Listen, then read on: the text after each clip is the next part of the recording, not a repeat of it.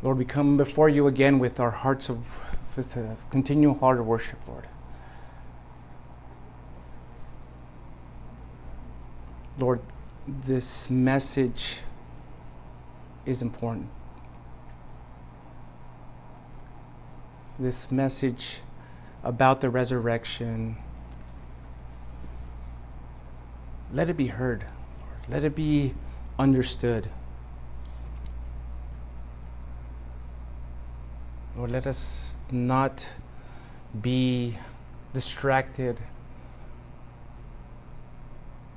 by the things of this world, by the things that are, are meant to keep us from really understanding you.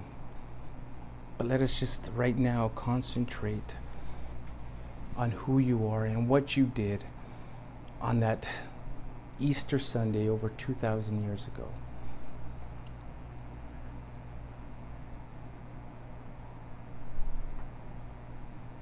Lord, speak to us this morning and show us new things about you so that we may just fall deeper and deeper in love with you.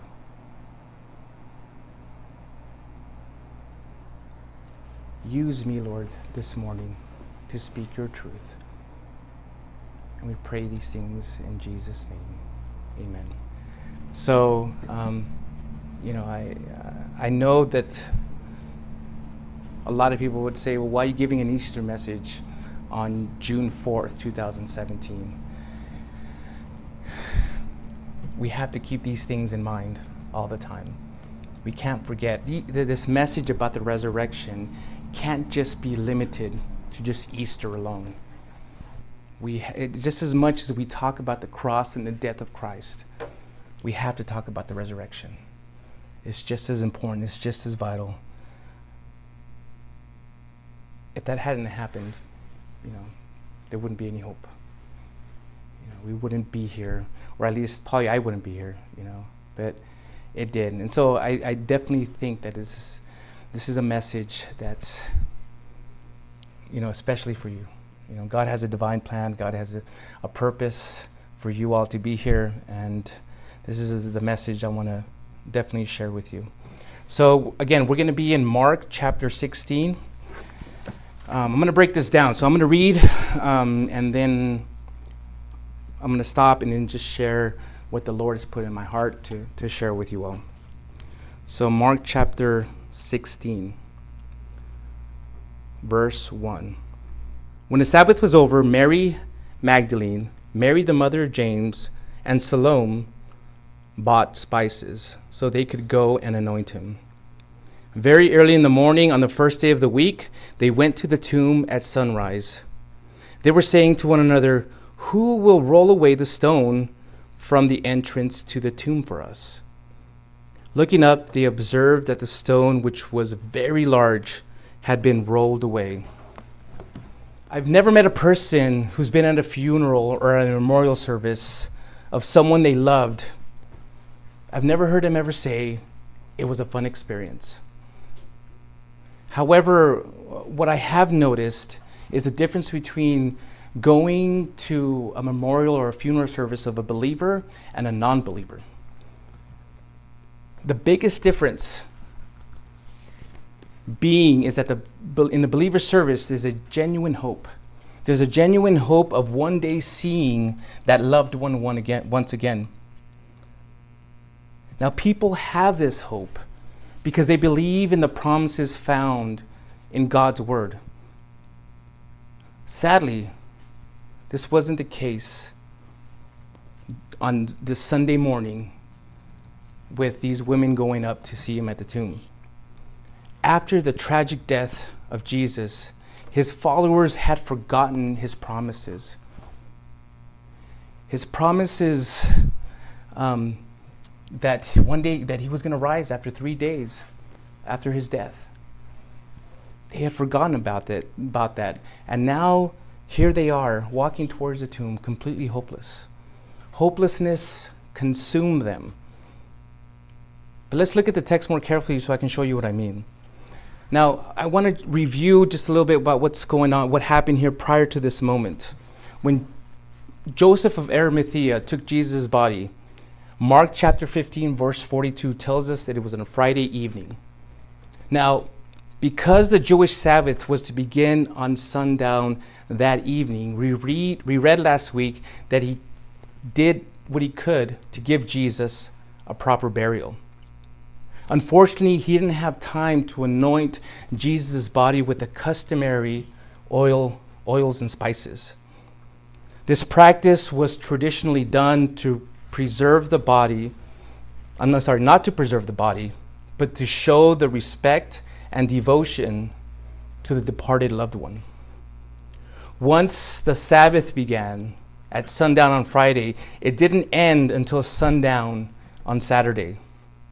So, because it was too dark to do anything, people usually waited until the first sunlight on Sunday to resume, resume uncompleted tasks. So, this is why we see the women now coming on a Sunday morning to anoint Jesus' body. Now, this is the point where Mark picks up the story in chapter 16. Mary Magdalene Mary, the mother of James, and Salome were on their way to complete what Joseph couldn't before the sun rose that Sunday morning. Mark then points out a topic of concern these women were asking each other that isn't found in any of the other Gospels. They were saying to one another, Who will roll away the stone from the entrance of the tomb for us? Now, this was a legitimate concern since they had seen for themselves this massive stone rolled against the tomb. These women understood that this was a problem that was bigger than themselves. Bigger, it was more than they could handle. And it also implies that the last thing they expected to see was an empty tomb, much less a resurrected Jesus, Jesus Christ. Now, at that particular moment, their only concern was how they were going to remove the obstacle that stood in the way between them and Jesus. They couldn't ask any of the male disciples because why? They were all hiding. They were all they they remember when Jesus was arrested, they all fled, they all hid, they all abandoned him. They're all hiding. So they they they couldn't go to any of the male disciples to ask them for help. And for sure, none of the Roman soldiers was going to lift a finger to help them. So you have these women with this massive, large stone, and they're wondering to themselves, how are we going to move it? Like, who are we going to ask to move it?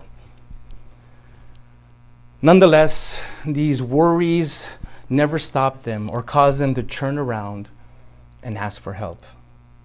They continued on, completely oblivious to what would be awaiting them. It wasn't until they got to that location of the tomb that they noticed things were out of the ordinary. There was something odd. Somehow, that massive stone they were worried about had now been rolled away. It, was, it wasn't where it was supposed to be. Someone had moved it. Now, before I move on to the rest of the reading, I want to sh- take a minute to share a few things. Honestly, I'm, I'm glad. I'm really glad that Mark included this part of the story in his account. I'm glad because we're able to see that these women were regular people just like you and me. They may have experienced Jesus differently. They may have laughed with him and ate with him and, and touched him and maybe hugged him and that they may have had those, those kinds of experiences, but again, we, they, uh, they had the same human nature as you and I do. Here, we're able to see how a tragic event led to the feelings of defeat, which then led them to feelings of hopelessness. All because of a tragic very, uh, a very tragic event. Their Savior, their Messiah, person they trusted, was brutally tortured and was killed on the cross. They re- as they remained in that state of hopelessness, these women had forgotten the words and promises of a man who always kept his promise, who kept every promise, and he never disappointed them. He always came through. He always said what he was going to do. He never disappointed. So rather than arriving at the tomb with a hopeful expectation of a resurrected Jesus, their minds were just fixated on solving a problem that was bigger than themselves. That's all they kept that's all they were thinking about. How are we going to remove this stone? There are so many Christians today that find themselves in a similar place. They've had that close intimacy. They've had that relationship with Jesus Christ. They felt his presence and experienced his blessings. They've read, listened, and believed in the promises he's made through his word. And maybe they've seen some of those promises fulfilled. But then, when an unexpected tragedy hits close to home, doubt, defeat, and hopelessness begins to creep into the heart and mind. Quickly and without notice, those feelings begin to take permanent residence, and the truth and promises of God are slowly forgotten about and they're pushed out.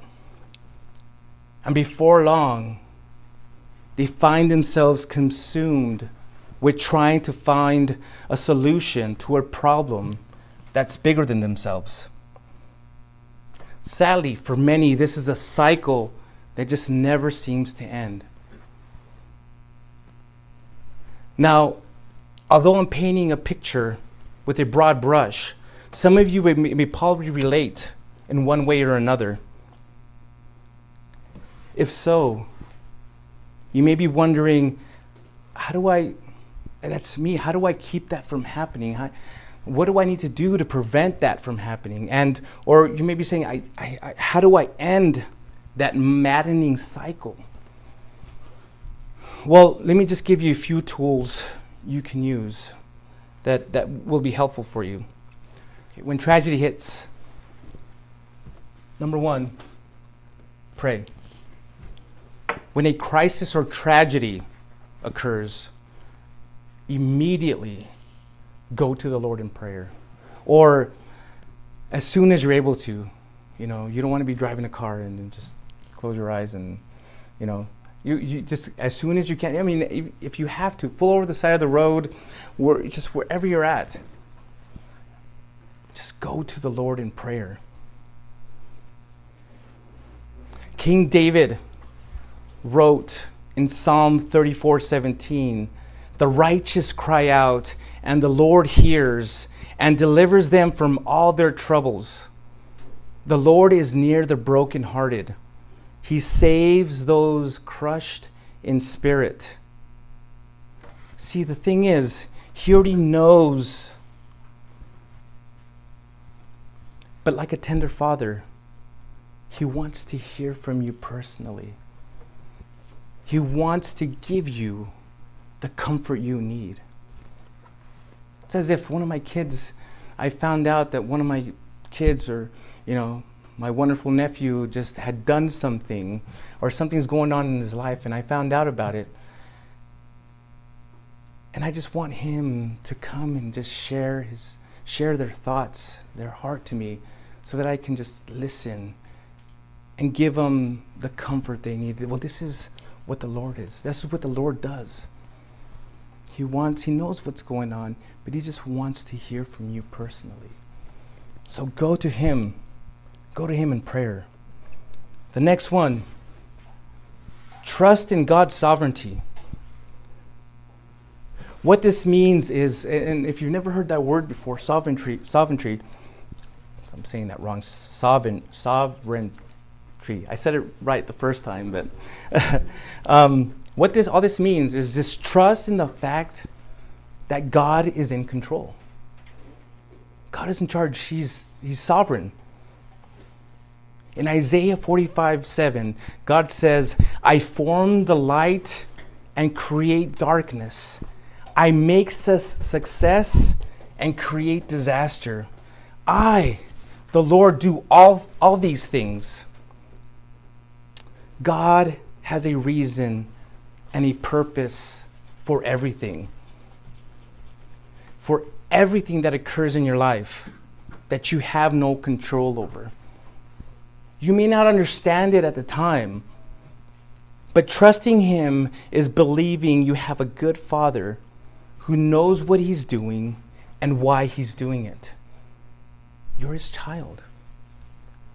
He's in control. He knows what's going on with you. And whatever it is, man, He wants you to come out of that completely glorifying him seeing that god is real god has a you know seeing understanding more how much he loves you. And trusting god's sovereignty so- sovereignty.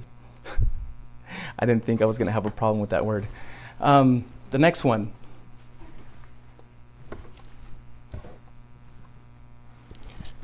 remember the promises. When you're experiencing a tragic event, when you're experiencing something that completely crushes you, keep in the forefront of your mind the general and specific promises God has made to you. Numbers 23:19 says, "God is not a man who lies, or a son of man who changes his mind? Does he speak and not act, or promise and not fulfilled? God has made many promises. He's made general promises, such as He will come back. And maybe for you specifically, He's made some promises. Hold on to those promises. Don't give up. Remember them, keep them in the forefront of your mind. Again, one of God's promises was to never leave you nor forsake you. So, in those times when you begin to feel hopeless, it's important that you remember the promises of God.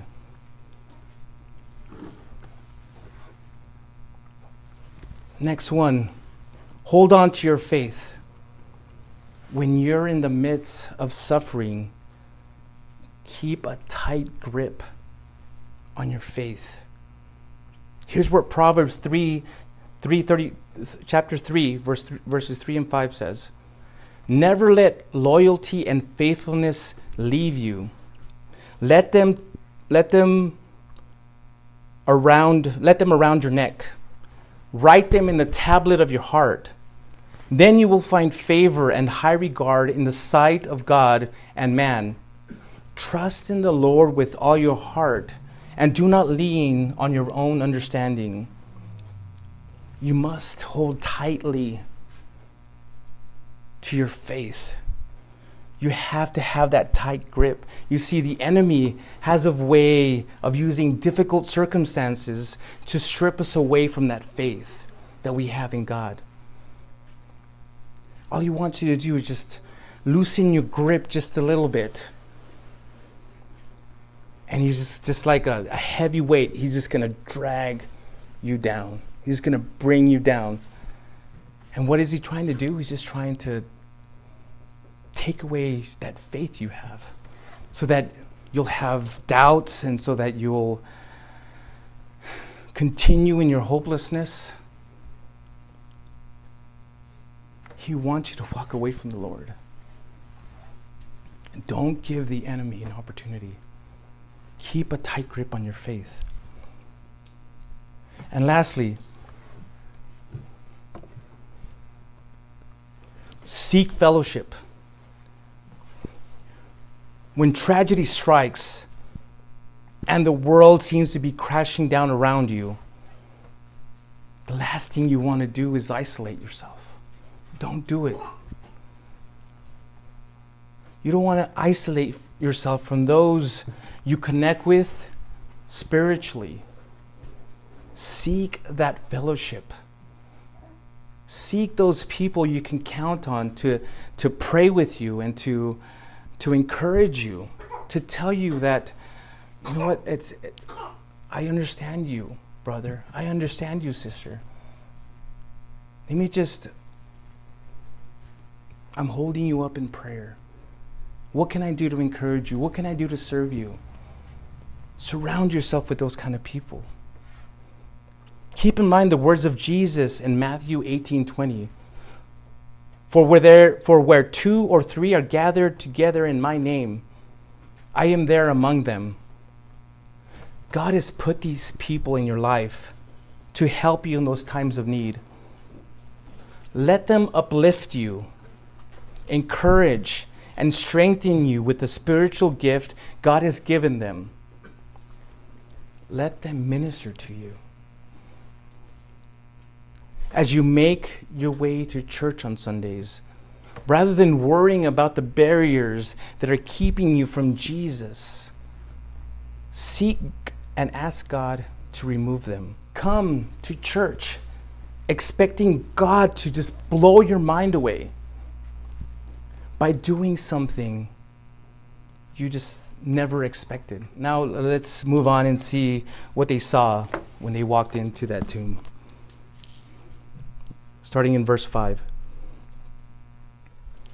When they entered the tomb, they saw a young man dressed in a long white robe sitting on the right side. They were amazed and alarmed.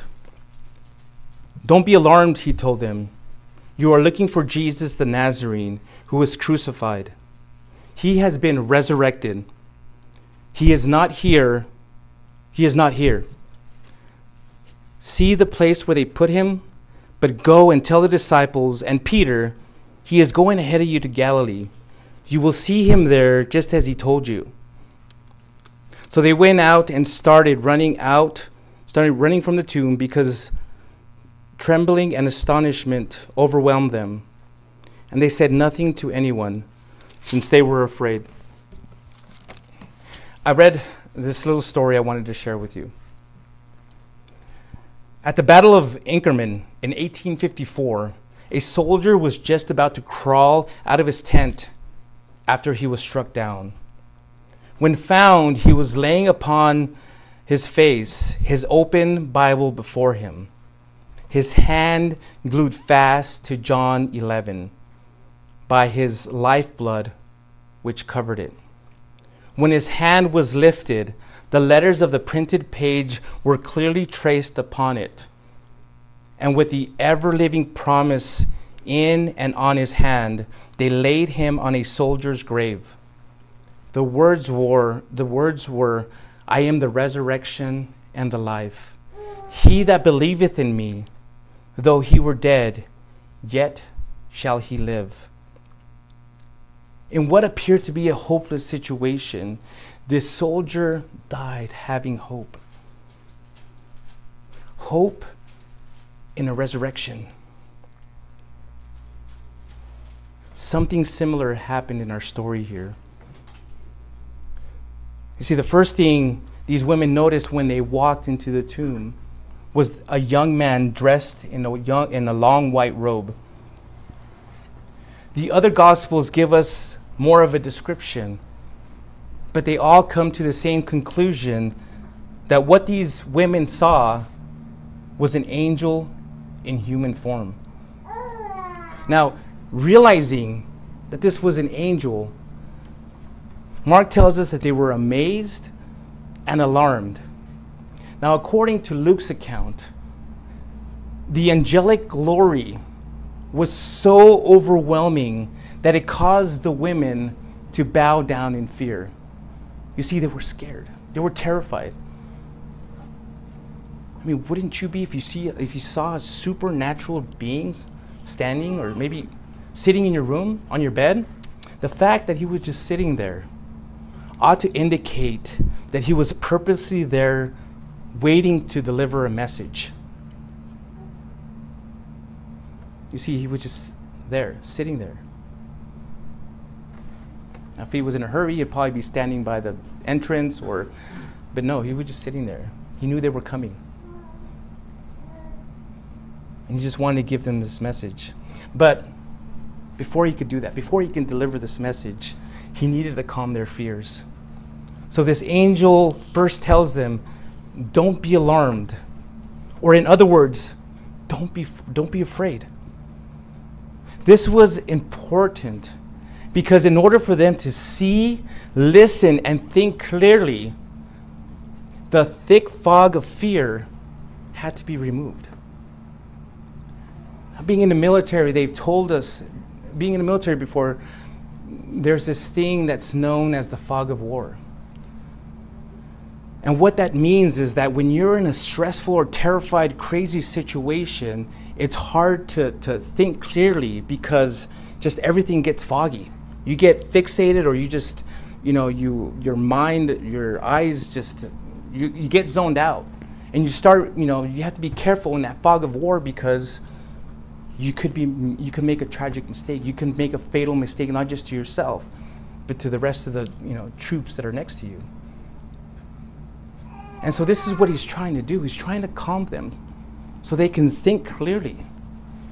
I, I, just, it, it, occurred to me that, you know, with my kids, I've, I've told them since they were really young that in a really crazy situation, if, something ever crazy happened in their schools or happened wherever, in the, just in a public place, that the first thing they have to do is remain calm, not to panic because when you're calm, you can think clearly. You know how to get out and know, you look for the exits, and you know.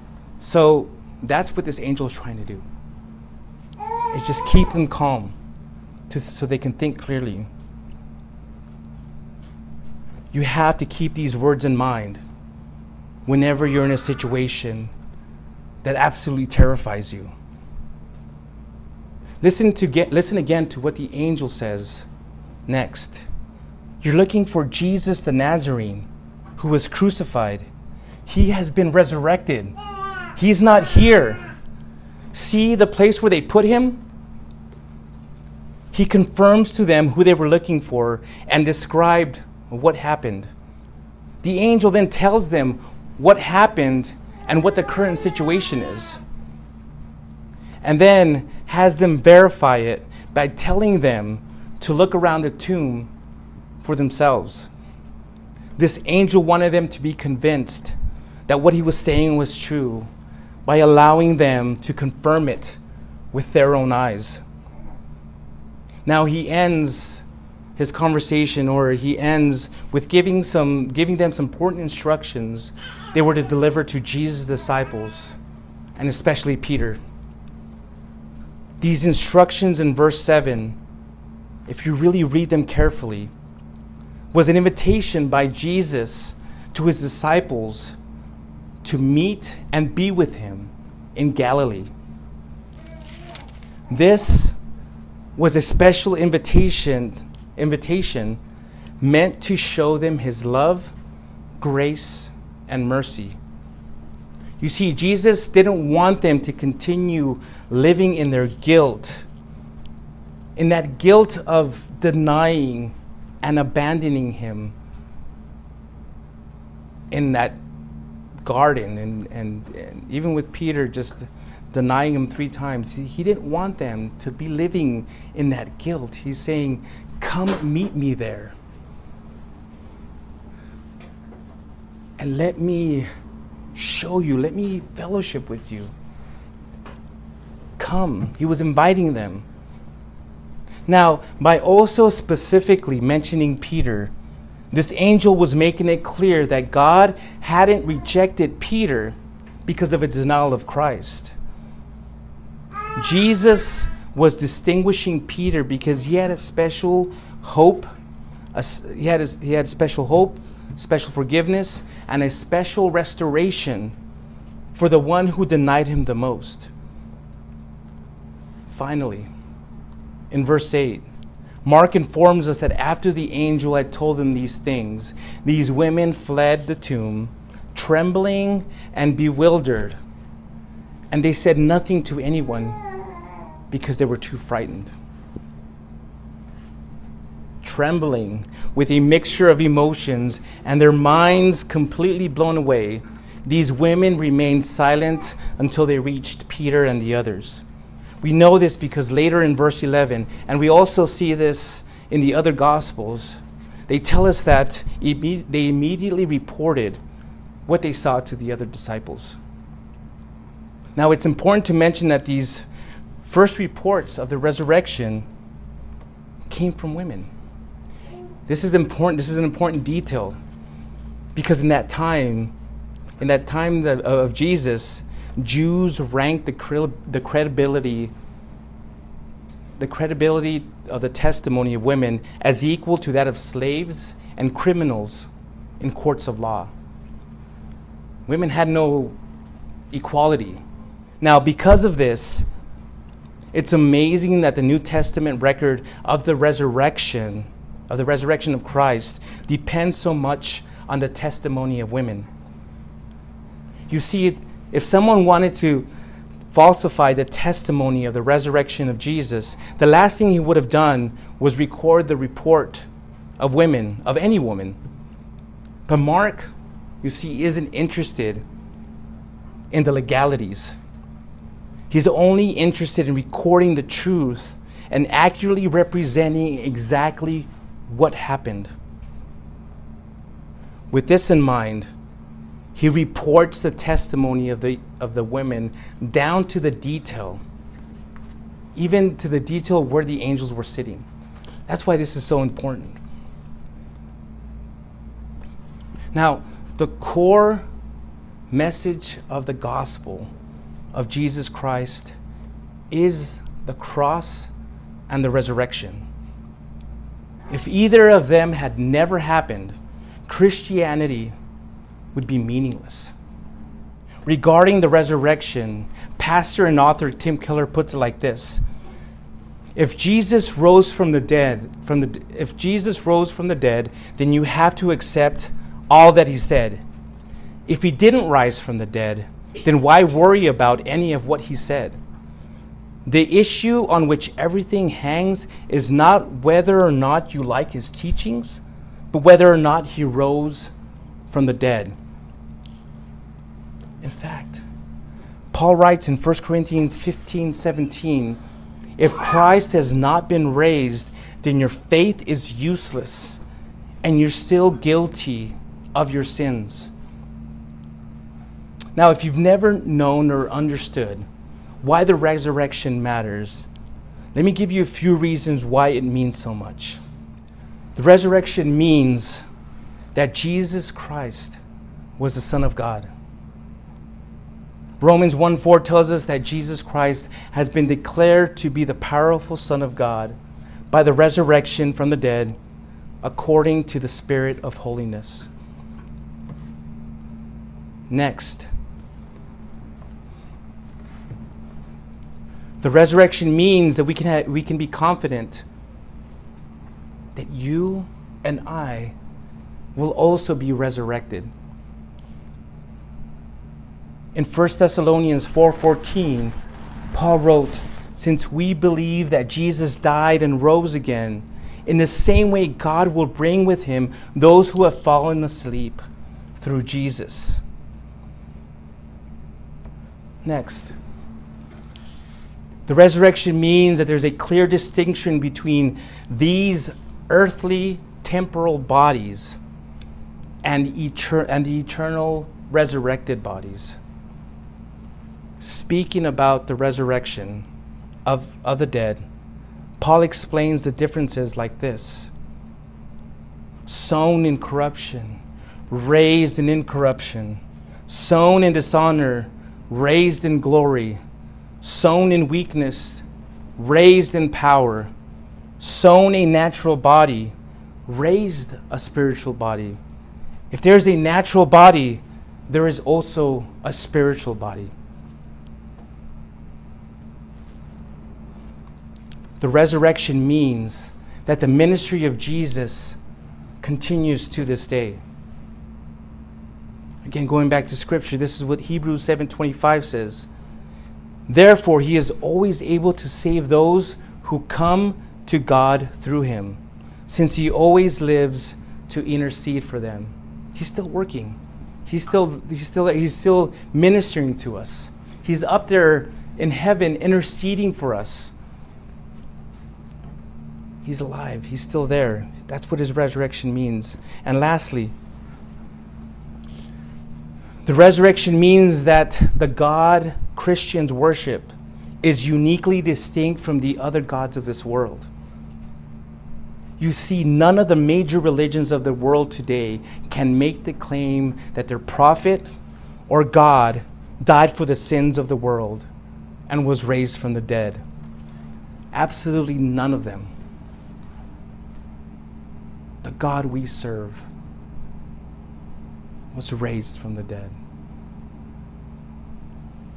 He lives, He's alive. Jesus Christ is alive.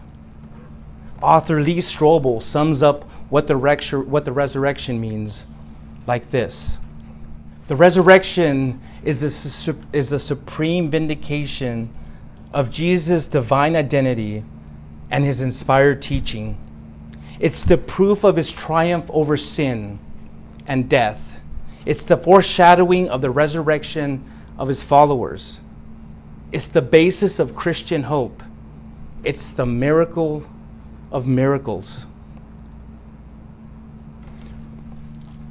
Brothers and sisters in Christ, I want you to know that 2,000 years ago, the chains of death couldn't restrain Jesus Christ.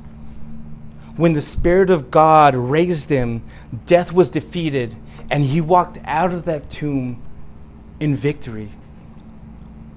That Easter Sunday, Jesus paved the way for you and me to have eternal life. If you're sitting here and you're a believer, be strengthened and encouraging with the words found in Romans 8:11.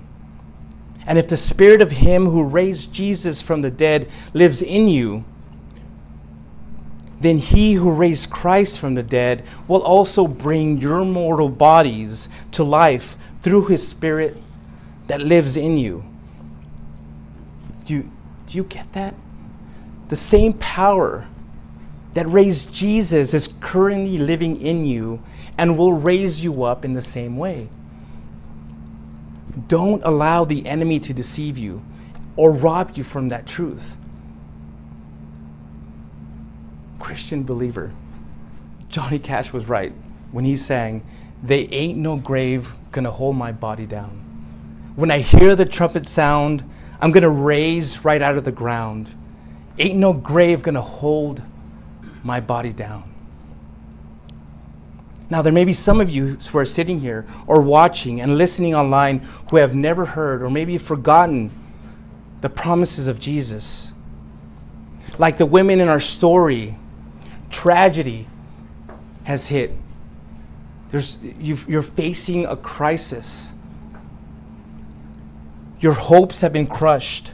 The world is crashing down around you, and your only concern is the massive problem that lies ahead. This morning, God wants you to come to the tomb to show you something amazing and give you hope again. He wants you to see that stone rolled away, that, that the stone that stood in the way between you and Jesus has been rolled away so that you can come in. See, that, roll, that stone wasn't rolled away to let Jesus out. Because he can, I mean, we, we know through the, the other Gospels that he can walk through walls. That stone was rolled away so that you can walk in, so that you can walk in and see the reality of the resurrection. He wants you to see for yourself that Jesus is not dead, He's alive. And because He lives, you can trust that He will keep His promises. You see, the death of Jesus on the cross was the payment of your sins, but the resurrection was the receipt, showing that the payment was perfect in the sight of God the Father. Jesus died and rose and is now inviting you to meet with Him. My hope is that you will accept that invitation. Accept that invitation that He's offering to you. Now, in, in a few short minutes, we're going to be partaking in communion together. We do this communion, we, we do this in remembrance of the sacrifice Jesus made on the cross and the hope of one day breaking bread with him in his coming, in his coming kingdom. Therefore, it's intended to be celebrated among those who have placed their faith and trust in Jesus Christ. Now, after hearing this message, and you realize and you understand and what the resurrection is and what it means, and you want to have that hope It's, it's there, again, it's being offered to you. If you've come to believe that Jesus died for your sins and that God raised him from the dead to give you eternal life, I will lead you in a prayer to accept him as your personal Lord and Savior. Now, whether you're watching or listening or online, wherever you're at, if this is you, we're just in the quietness of your heart, just pray this in your heart Lord, I'm a sinner. Forgive me of my sins. I believe Jesus died on the cross for me and for all my sins. I believe He is God. I believe he was there on the cross to rescue me.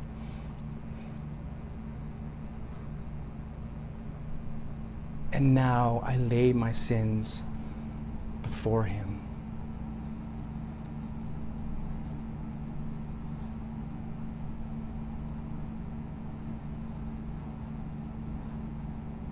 Lord, I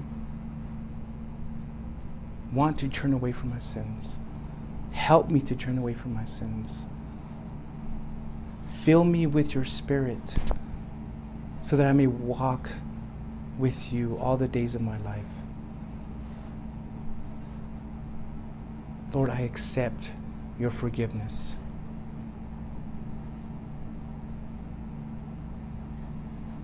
And just fill me with your love and your grace and your mercy. In Jesus' name, amen. Now, if you've prayed that, that's been a prayer of your heart, welcome to the kingdom of God. Be assured of your, be assured that you will be resurrected from the dead. You know, again, I welcome you, and I hope one day to see you in heaven, and so you can introduce yourself and tell me who you are. I mean, but now that you know you've prayed that you you can partake in communion. The Word of God tells us on the night he was betrayed, the Lord Jesus took bread, gave thanks, and broke it, and said, This is my body, which is for you. Do this in remembrance of me. Please take.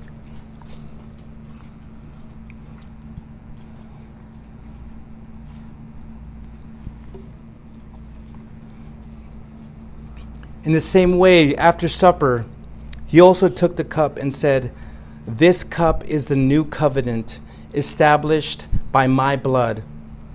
Do this as often as you drink it in remembrance of me.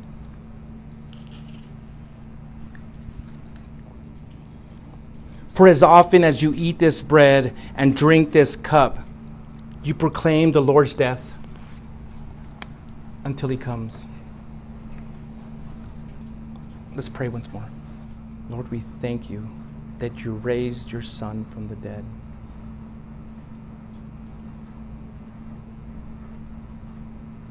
Lord, you've